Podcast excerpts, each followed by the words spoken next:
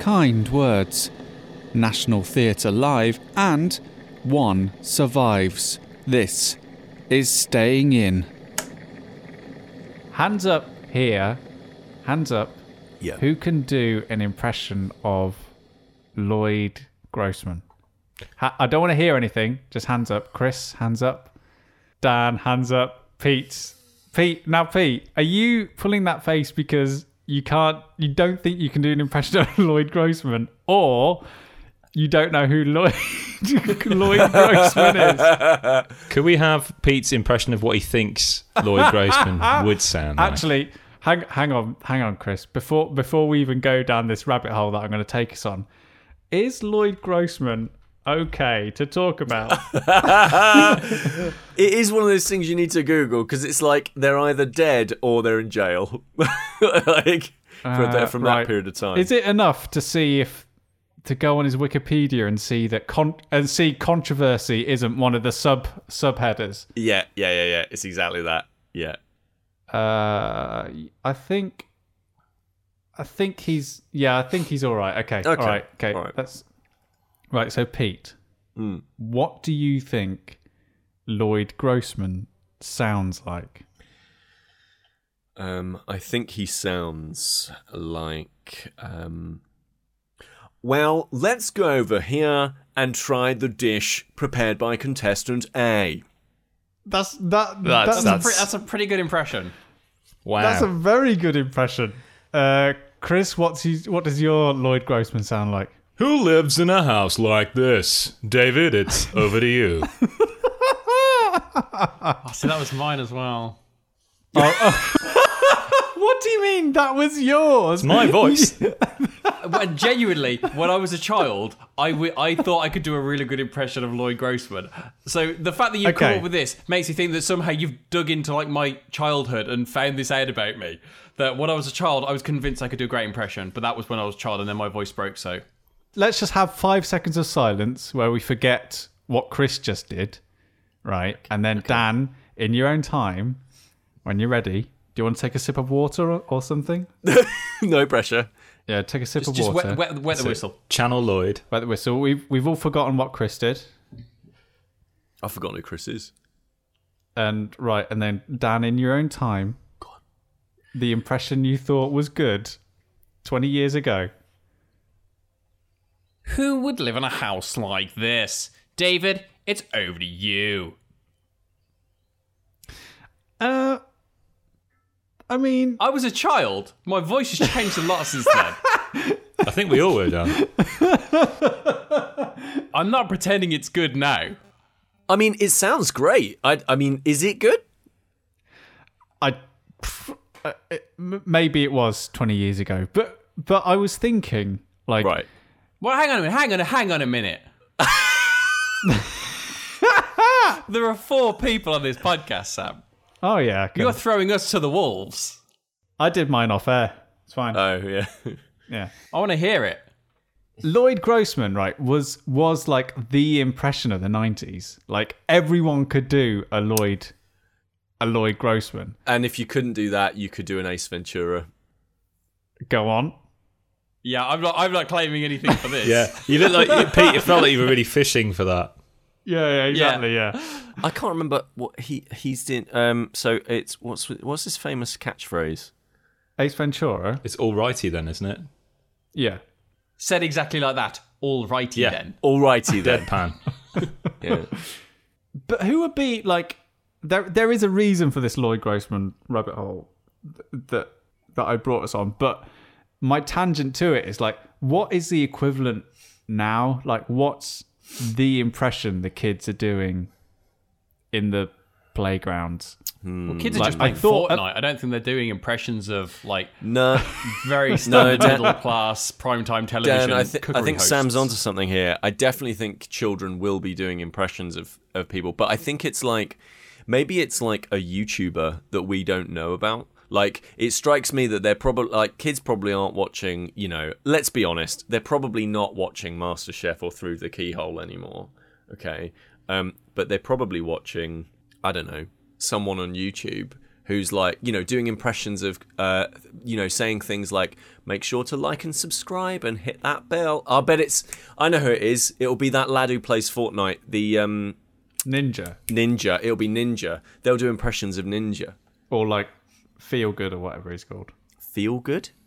What is he? What's his like? Um, Feel good.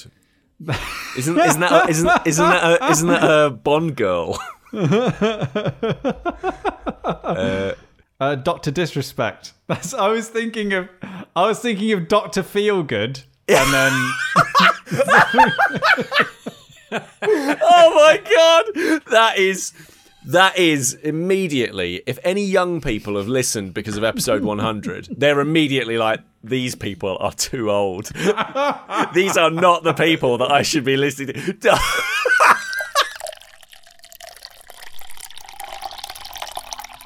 Okay, so the reason the reason for this Loyd Grossman um, tangent is Yeah.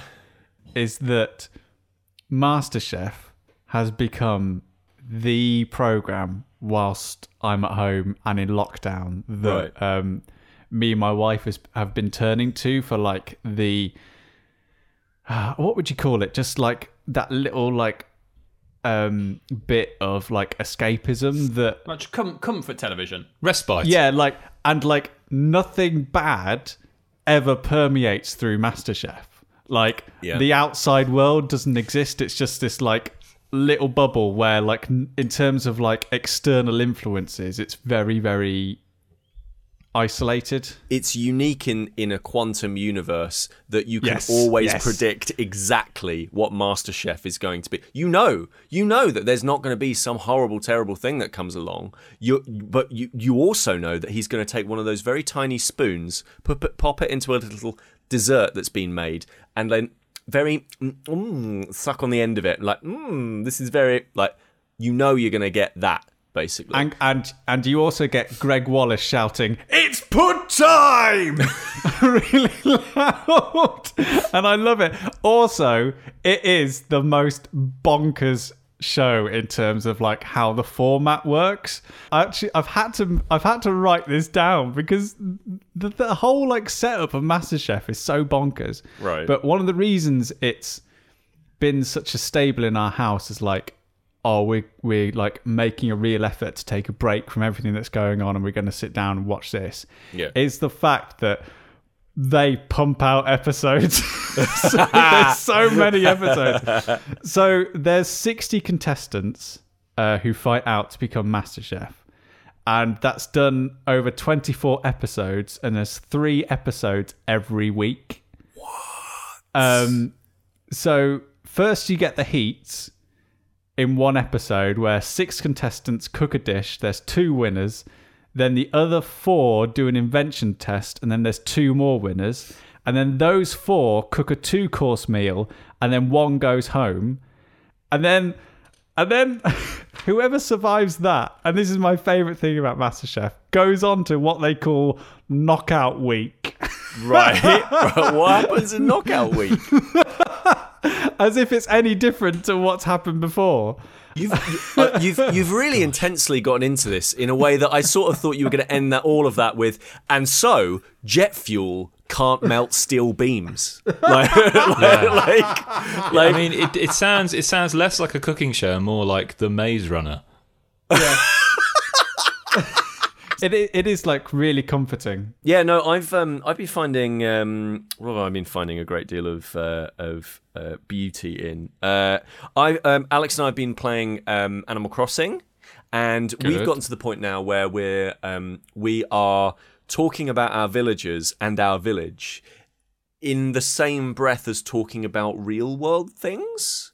So, like for example, I'll be told, you know, you need to load the dishwasher.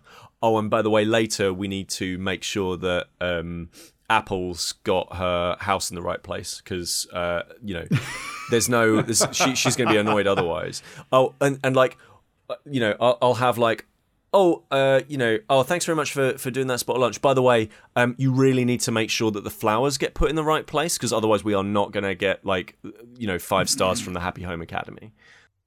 So are you sh- are you sharing a save with Alex?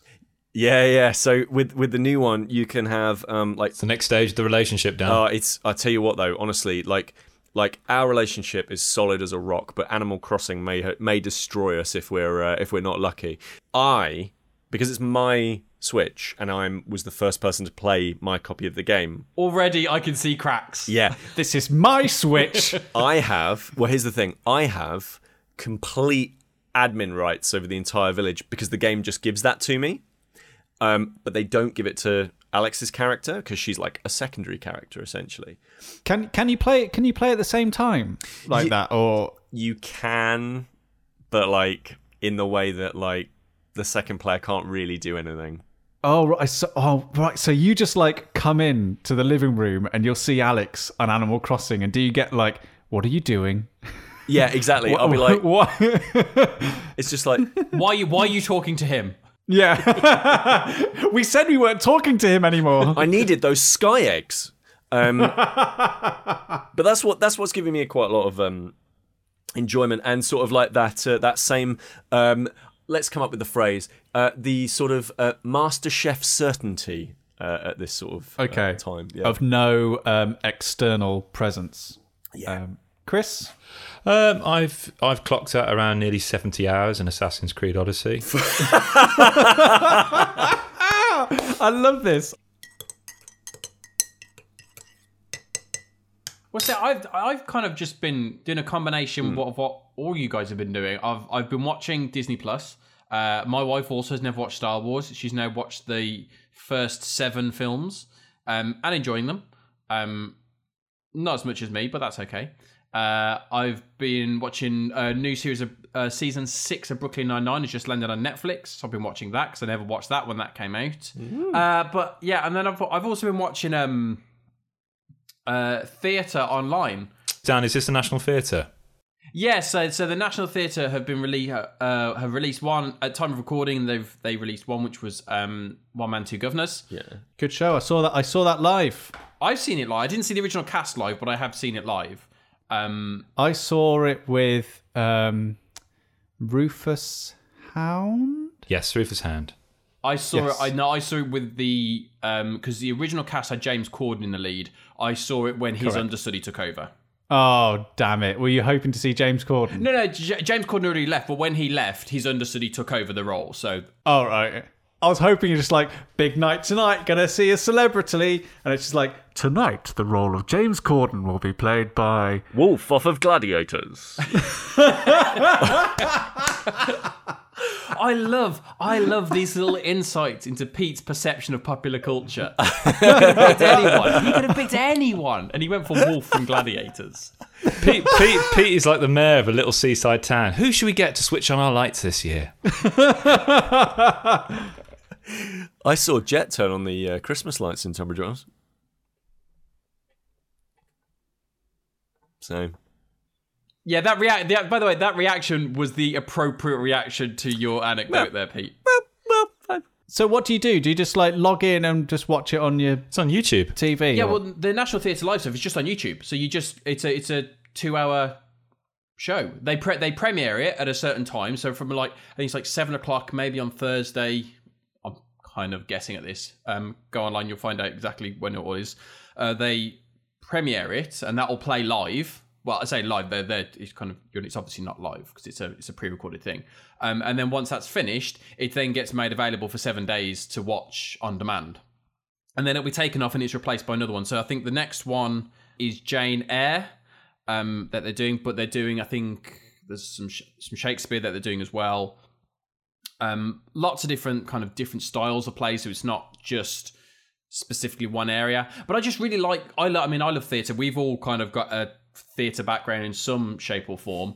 Um, yeah, and I just love going to theatre, but I I so rarely ever get to do it um, because it's so expensive and it's so difficult to kind of, especially with a with a with a child, it's so difficult to go out and see it. So to have kind of theatre in the house is amazing. And I mean, One Man Two Guvnors, I think is a fantastic show. It's not typically my usual kind of show that I like, but it work, works really really well. So I really really enjoyed it. Um, but it's not just National Theatre. You can like RSC are releasing loads online as well. Um, Fleabag, the the Phoebe Waller Bridge um, stage show, is being made available uh, on Amazon Prime. I think you you pay four pound for it, and they're making available for a limited time. So there's just this thing about having theatre accessible wherever you are that you're not having to live in London or travel, make a huge big effort. I can sit at home and really enjoy theatre, filmed well, in a in a kind of good environment, so you can see. Or yeah, I just I'm really really enjoying it. Can I tell you a story I heard about um, a Macbeth uh, production of yesteryear? I cannot remember who directed it, but there's a sequence towards the end of the play, spoilers, where Lady Macbeth um, commits suicide essentially, and Essentially, yeah. And um, usually it happens off stage, usually, but in this particular production, they wanted to just see her kind of walking up to like the, the kind of the rampants of the castle and kind of just jumping off.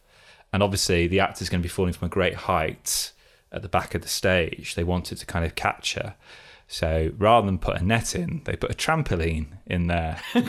so That okay, yeah. opening night, they watch Lady Macbeth. You know, it's a very serious scene.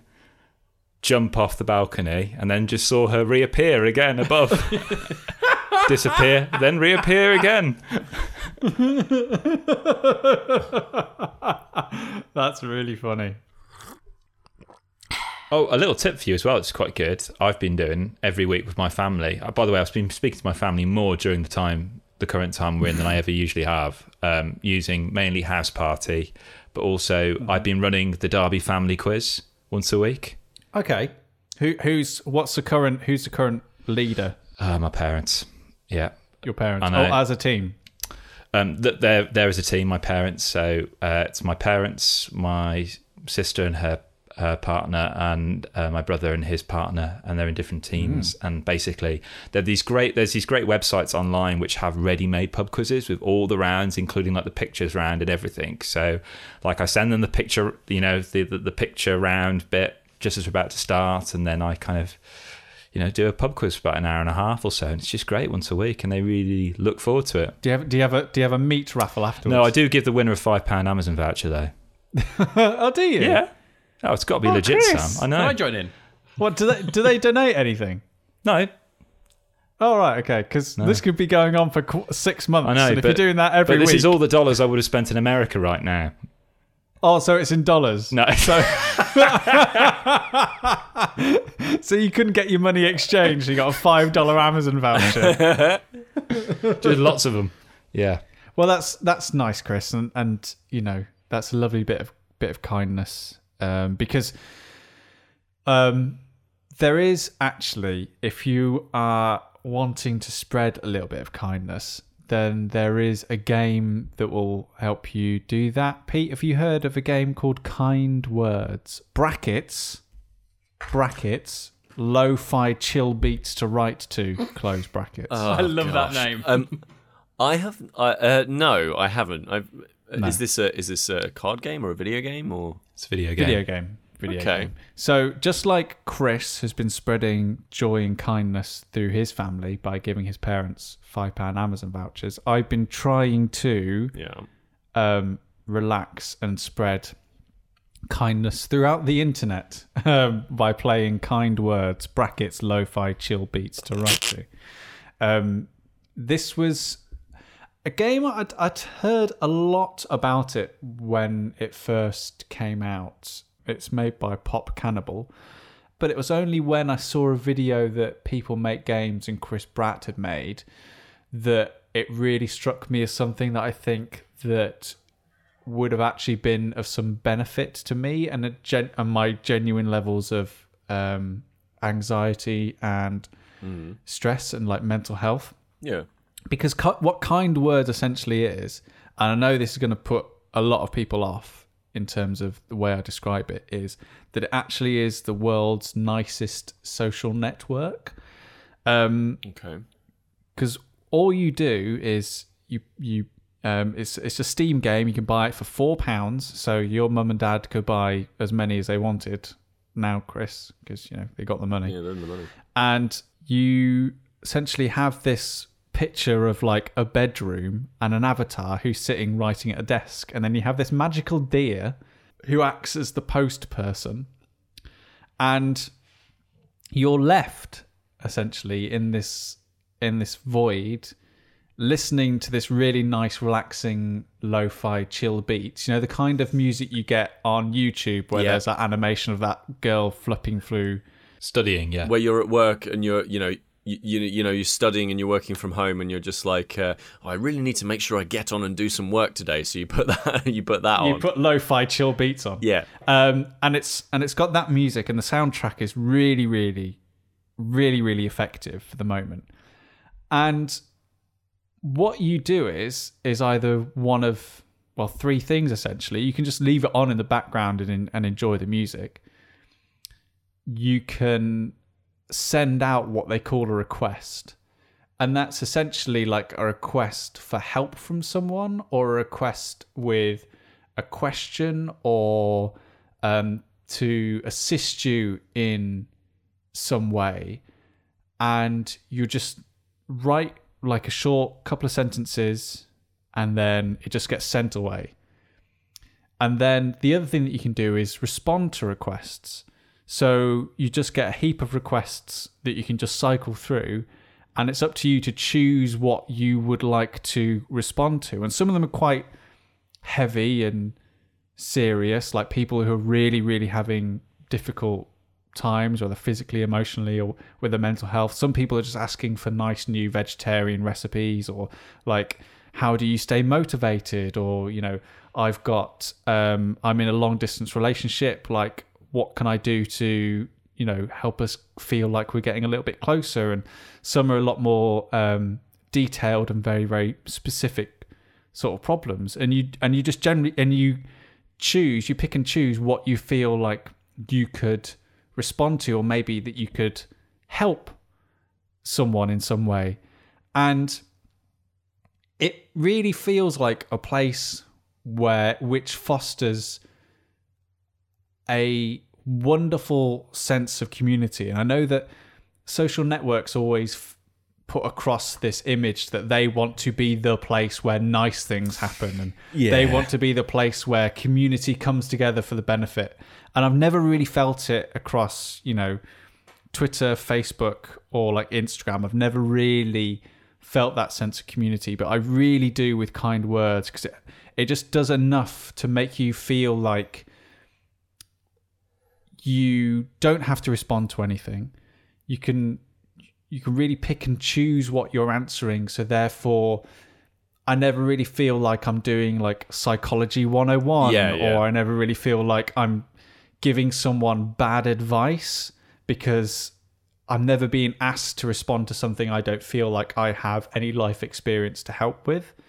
And because how it works is you'll send off your answer to someone. Say the other day I gave someone a lovely recipe for some aubergine katsu curry for their vegetarian thing. I gave some help to someone who was having trouble feeling motivated and to someone else who was feeling anxiety around being in being in isolation and what was going to happen to their parents. And then you'll never ever get a direct response from that person the only thing that would happen is is that you might log on the next day and someone may have sent you a sticker. And you never know who sent you that sticker so you'll never know which piece of advice you sent got that response from them because a sticker is a kind of way of you saying non-verbally i really appreciated that. Because sometimes there's no real true altruistic act like but because there's an anonymity in terms of what you're getting this physical reward for sending it really diminishes that sense of like selfish sort of benefit from like giving advice So it's not like um, I'm always not suspicious of, but I'm always kind of.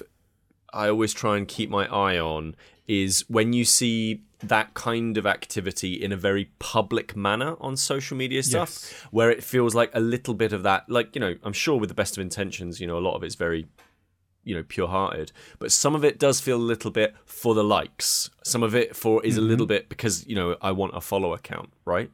Um whereas this sounds like you're doing it because it's altruistic. Yes. Like and there's there's a wonderful little loop that I get in when I when I play kind words, and I genuinely play it because I've got a question to ask. Yeah. So like I think oh, I'm really anxious about this today or you know something's happened um so I'm just going to, you know, send off my request, Yep. send it away. And then I feel like there's a chance today that I can log on and really help someone Yeah. and really be of assistance to it and to feel that when you're playing a game is something that I've never experienced before and I genuinely lose myself for hours playing this because I get into a loop of sitting down, sending off a request and then finding something I can respond to and then really taking my time to craft because you got a limit a limited like you got like 14 lines to send the stuff off to. So really finding the time to craft a response that I feel will be of some benefit and try and help and and and, and try and guide someone through something or or whatever. And then and then the beautiful thing about it all is when I finish doing that the deer pops their head through your little window in front of where you're writing and it's the responses to to the question that you've sent. And i've had some staggering staggering stuff and it's a really nice way of like you get all these little envelopes and you peel them open and you ah. read what people have written. That's nice. and they have sent like like some incredible incredible stuff that has just like instantly melted my anxiety away. And and you know that feeling of just like you know I am not alone in this and like I am not the only one in this position feeling like this and what I'm feeling is completely normal and and being able to step away from a computer and like close it and just like have a moment of like peace and mindfulness Man, I am made up for you. This sounds like a really lovely thing. Like this sounds like a yeah, one of those beautiful things to come out of uh come out of a stressful thing. That sounds incredible.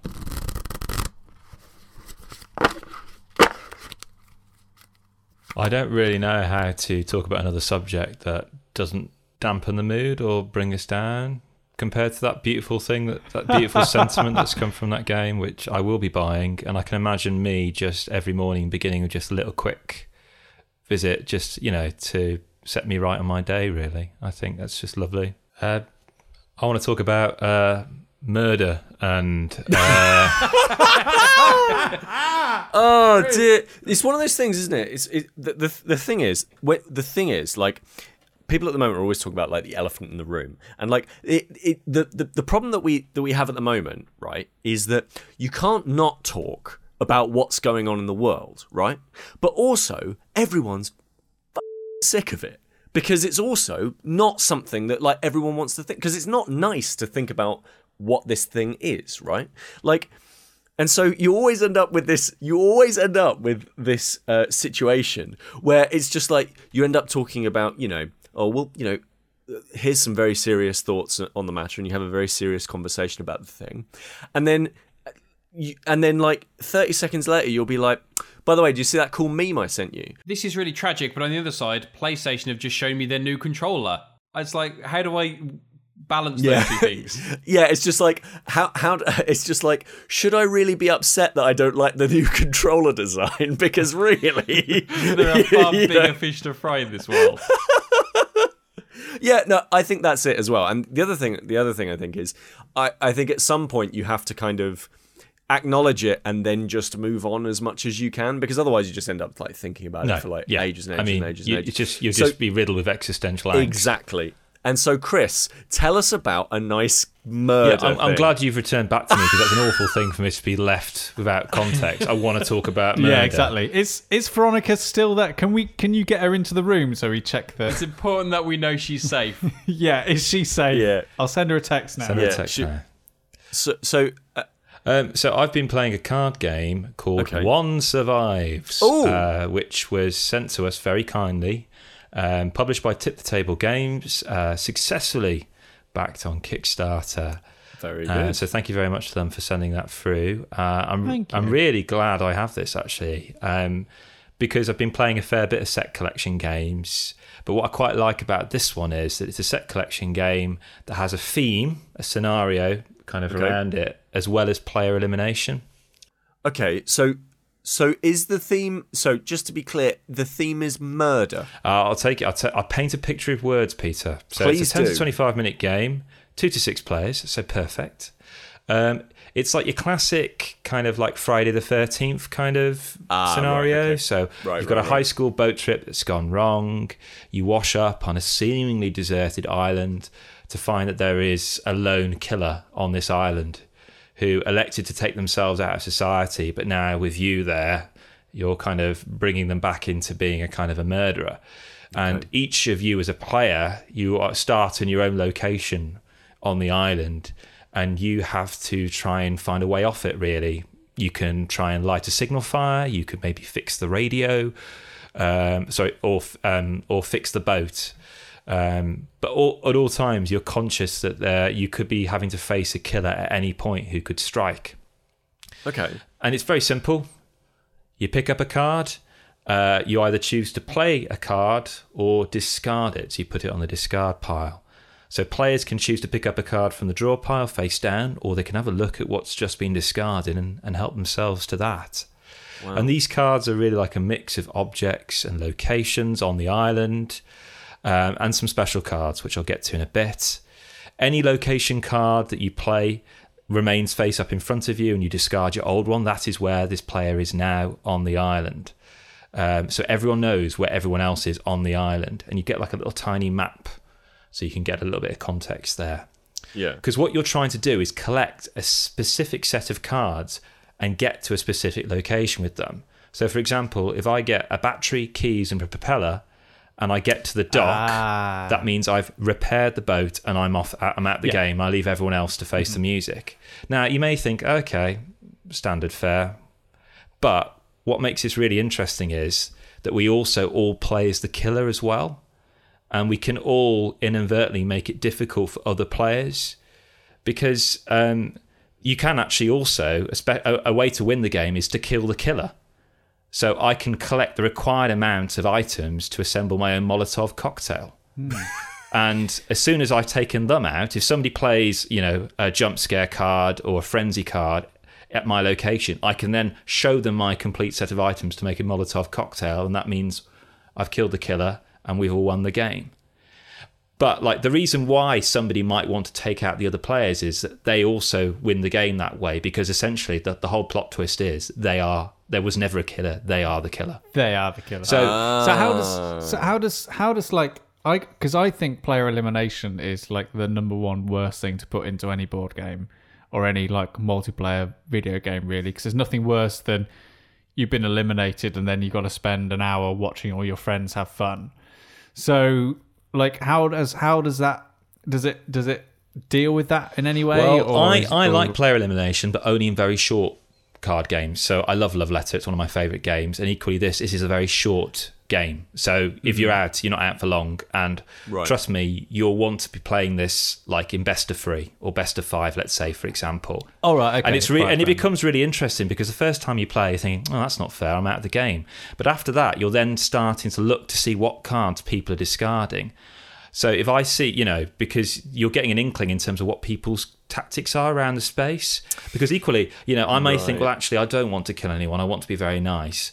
But I discard a card that somebody next to me suddenly picks up. Suddenly, that's telling me, well, hang on, whoa, they've clearly got an agenda here.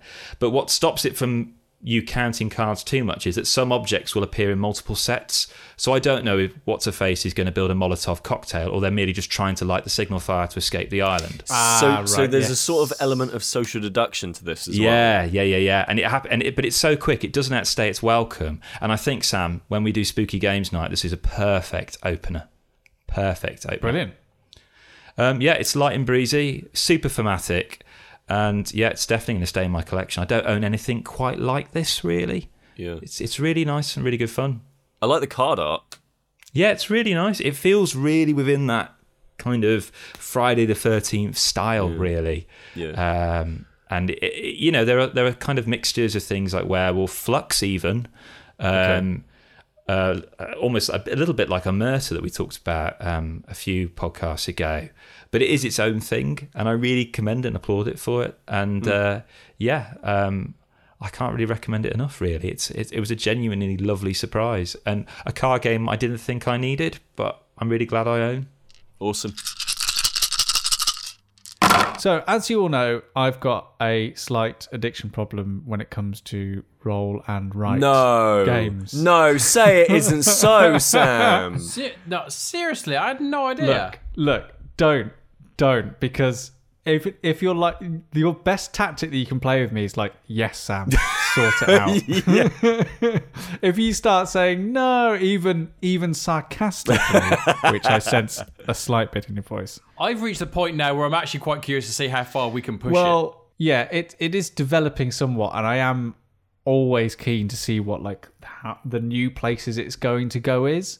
So my most recent uh, um, acquisition or roll and write style game I've played is one called Silver and Gold, and this this interests me because it's by our good friend. Well, he's not really a friend, but we played loads of his games before. Uh, Phil Walker Harding. So Sushi Roll, Sushi Go, Bärenpark. Um, he's done worked with Kosmos on the adventure games. Um, he's a pretty big deal. We all like at least one of his games. Um, so this is Silver and Gold, and this is like we've played Welcome. You you you guys have all played Welcome too, haven't you? Yes. we played, we Yeah. played it last time we got together. Yeah, very good. Yeah, we did. So that's a game. Welcome to is a is a roll and write style game, but instead of rolling a dice, you're flipping cards, and then what is ever on the what is on those cards is then the information that you then put onto your sheet. So silver and gold is um, a game that's similar to that, and it's produced by um, uh, Nürnberger Spielkarten Verlag um, or NSV, and they in Europe at least they have quite a lot of prominence because they like release the mind and illusion. Oh, right, right, right. Um, so it comes in this very very small box. It importantly it comes with the dry wipe markers that I love Yeah, yeah. And it comes with just a little deck of cards because this is a dry wipe, a roll and write, or a, a flip and write, I think as it's called. And I think that the reason why it interests me so much is that I think it's probably one of the best family games I've played. Okay. And what I mean by that is that like there's not that much complexity to it. Okay. But it's a game that's very good at keeping a, a wide number of people interested and entertained for a very short period of time. Silver and Gold is not a game I would essentially it's not a game that I would play if me, Kris, and my wife were playing a game, but it is a game that I would take if you know, we were going to visit my in-laws or if we were going to see like my cousin or something like that. Like it's a game that if there was a wide variety of experiences, age Right, gotcha. and exposure to board games, it would be one of the first things I packed because it's just like exceptionally intuitive in how it's designed. It's very, very easy. Uh, you each get a dry wipe marker and then there are these decks of cards that have each got a certain grid pattern on them, um, like they are on an island in the middle of an ocean. And then there are eight cards, and on each of those eight cards is a certain like Tetris style pattern. So, like four blocks in a square, or three blocks in an L, or something like that.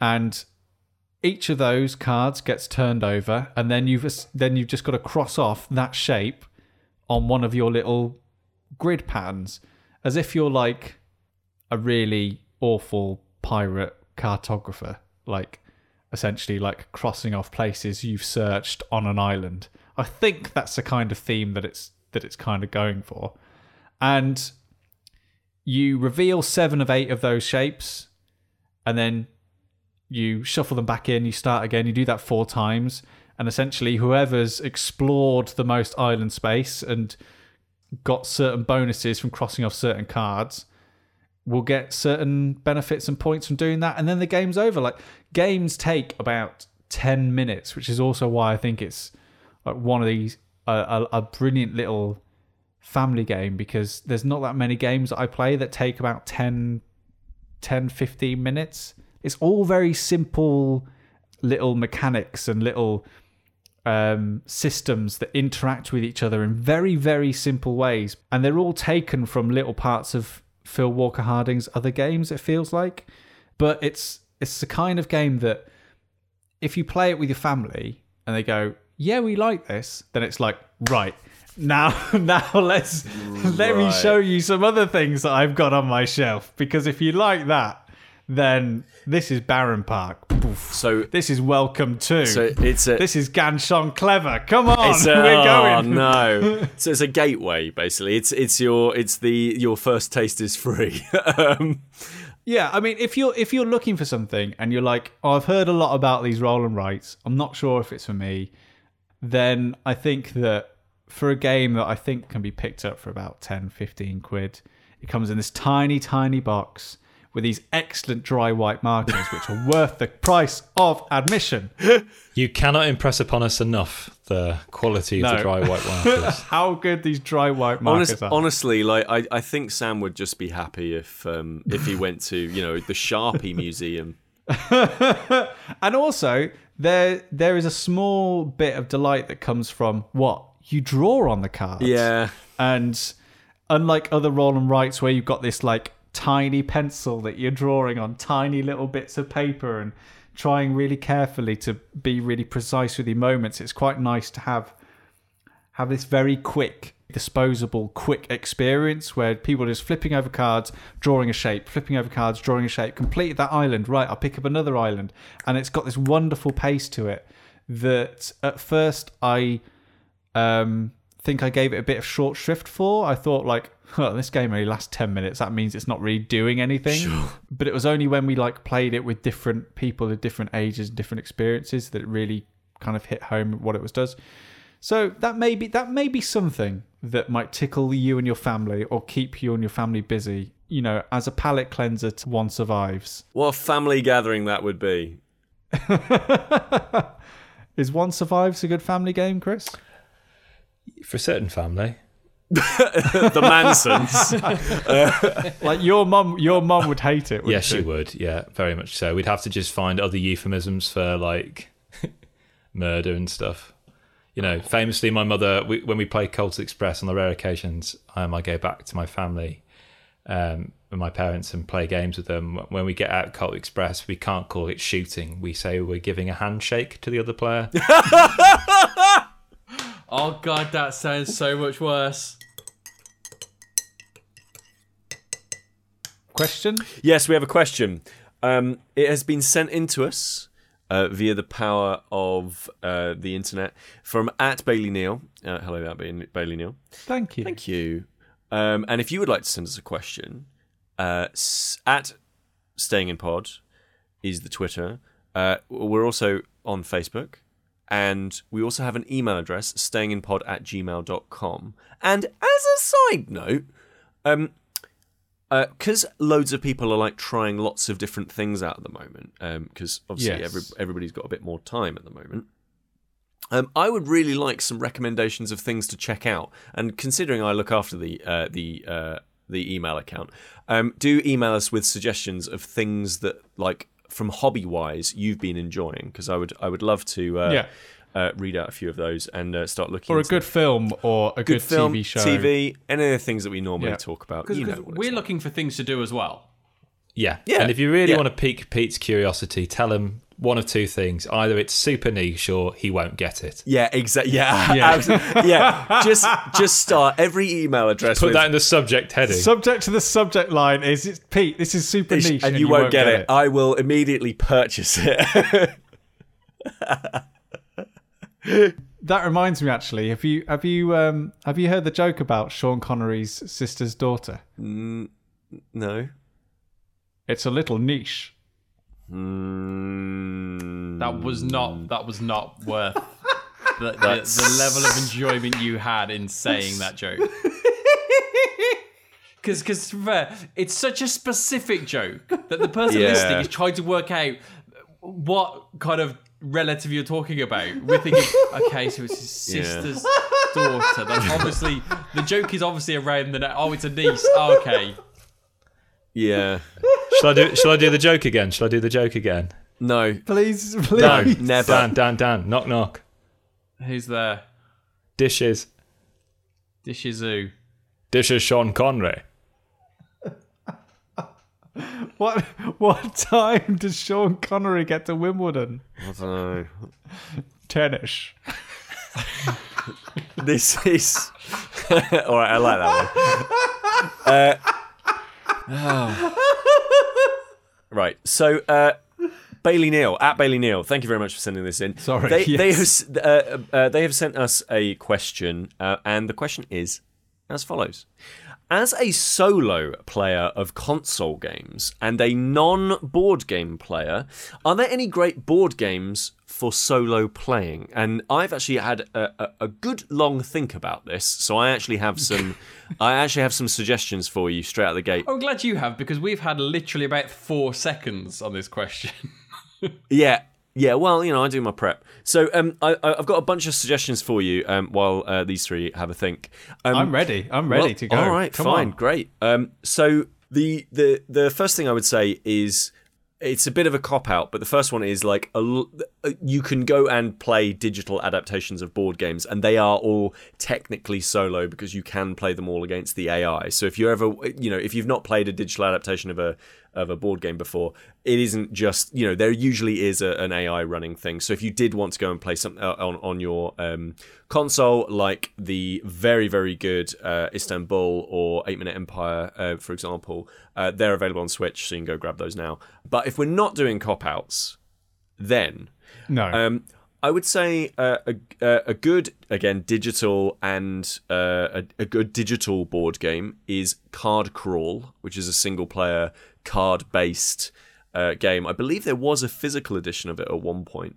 It's a solo dungeon crawl, but it uses a randomized deck of cards, um, and it's really really entertaining. Often goes on sale. It's on mobile. I think it's on PC as well. Um, that's worth worth a look.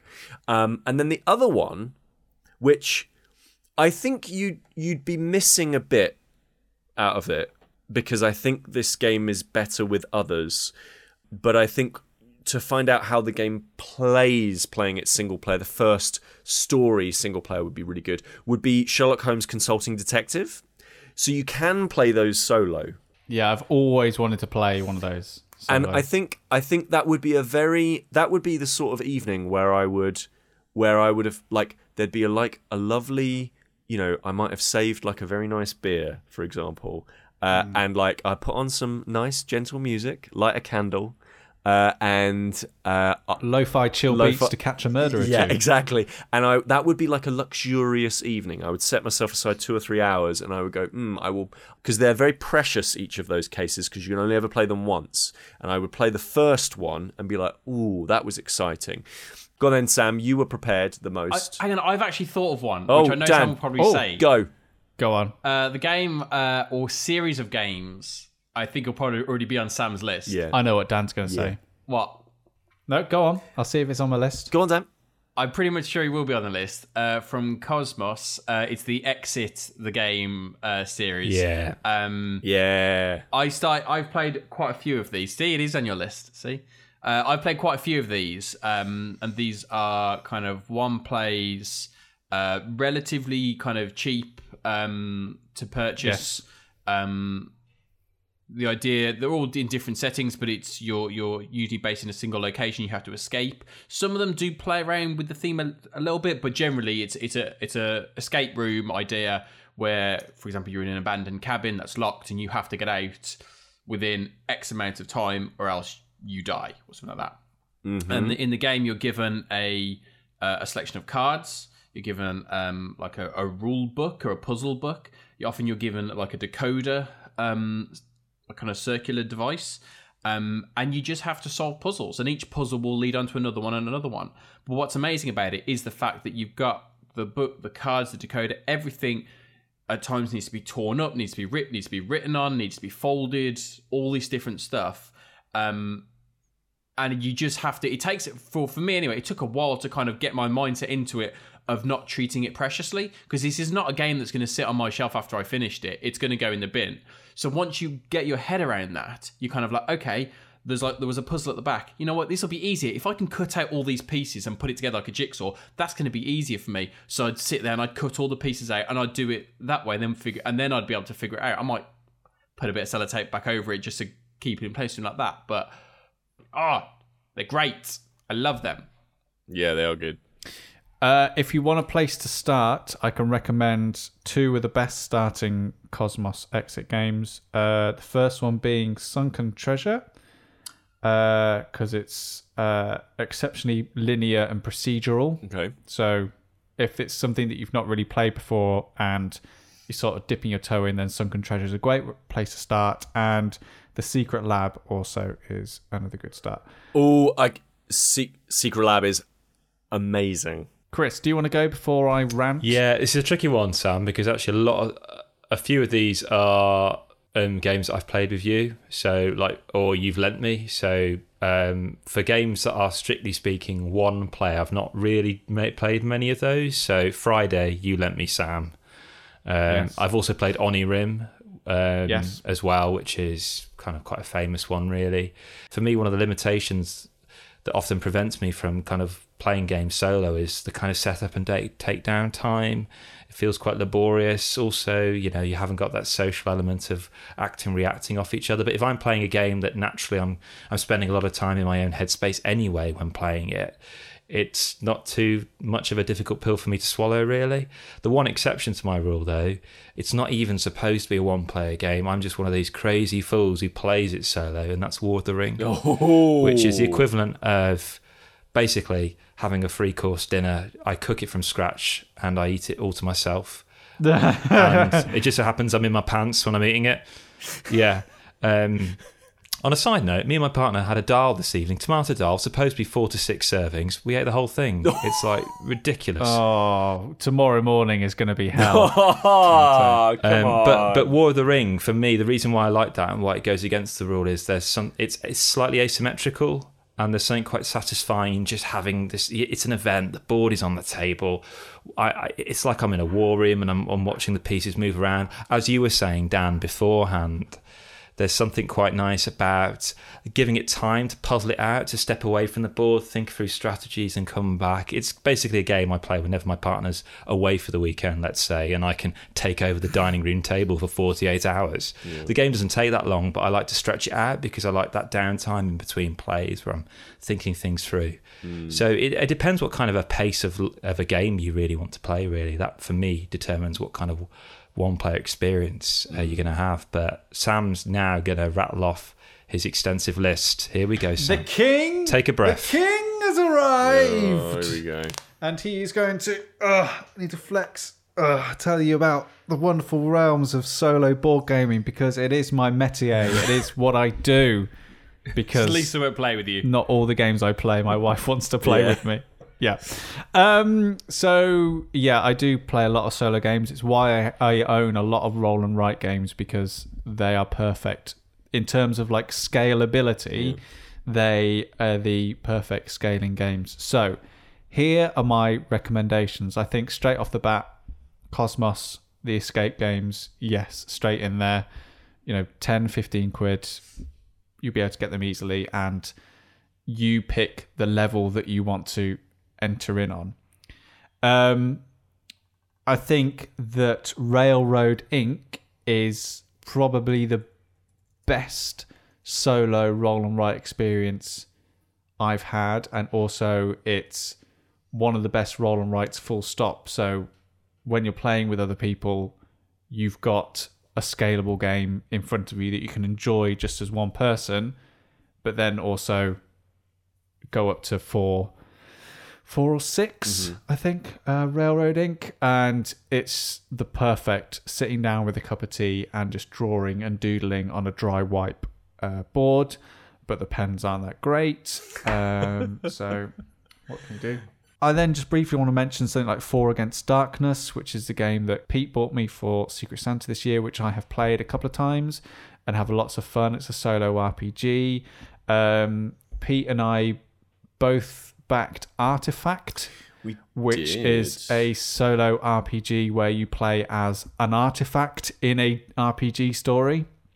Um, and I also backed Delve, which is another um, solo RPG that you play with a pack of cards. But my number one recommendation, well, it's kind of two. I've got them both here.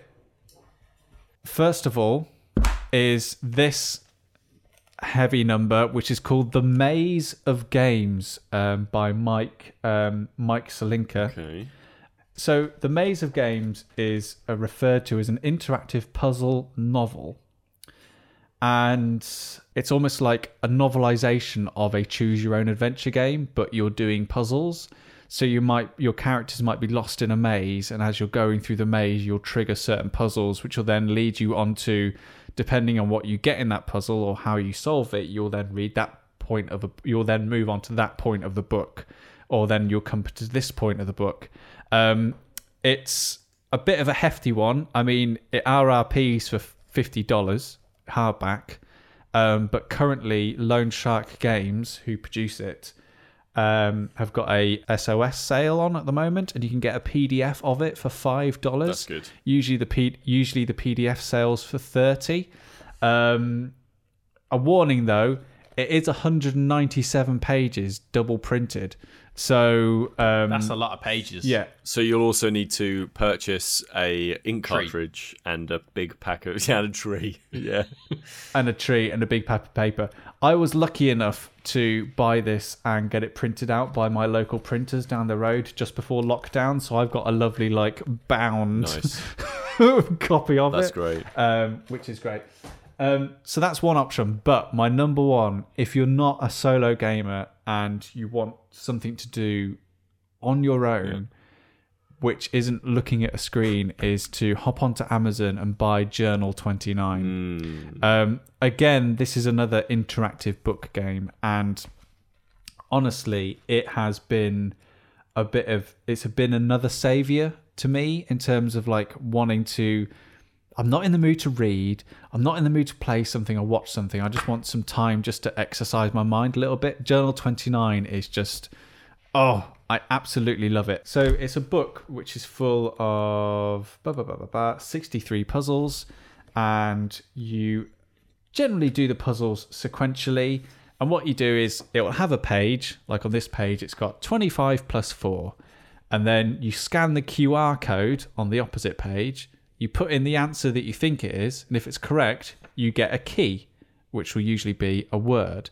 And then you go on to the next puzzle and you work your way through getting all these keys all these correct puzzles and then these keys will then feed into future puzzles and help you out and it's such a wonderful the idea of the journal 29 it's like it's an artifact that you found Wow. so it's full of all this incredible artwork and this incredible mystery um, surrounding it and it's got a wonderful community around it as well. So if you're really stuck on a puzzle, it's got these wonderful forum threads that you can go through that everything's hidden and spoiled. Um, so you generally choose like the flavor of hints that you want. Like, do you really want to know how it's all done, or do you just want someone to like nudge you onto the right path? Right, right. so you can you've got all that in front of you and i have an absolute blast like most days i pick it up i look at a puzzle and i think what is this Yeah. so it really feels like this wonderful like you're doing research rather than doing a puzzle like you're actually like doing digging and archaeology and It's a treasure hunt. Yeah like a treasure hunt and you're using all this like multimedia to help you to help you through and the community behind it are really good they're really nice and like for people who've been stuck on a puzzle they're never like oh you you dummy. They're they're all like super and like the book i think is like 13 quid and if you're just getting into solo gaming and you're on your own at this time and looking for something just to keep your mind busy journal 29 is just oh love that stuff You've got me sold. And that's it. That's another episode. In this one, there was me, Sam Turner, there was Peter Willington, there was Daniel Frost, and there was Kris Darby, and also Loyd Grossman, of all people. Huh, that was weird. Thank you so much for checking out the show, and we were serious. We want your help. We want you to tell us what you're up to whilst you're staying in and doing your best to pass the time. So if you've got something that you want to share with us, then send us an email. Stayinginpod at gmail.com. Staying in Pod on Twitter, Instagram, you can get us on there. Also, why not send us a message on Facebook? And if you are stuck for something to be doing whilst you're staying in, then Board Game Geek and Steam has curation pages curated by us. So if there's a video game or a board game you think you might like, then why not head over there and see what is on there. And of course, there are now 100 triple digis, baby, shows of the Staying In podcast that you can go back and enjoy to see if you can find something to do whilst you're staying in. If you can, then leave us a review, share us with your friends, but most importantly, please do stay safe. Follow the guidance that's relevant to you and your area, and please do take care of one another and those around you.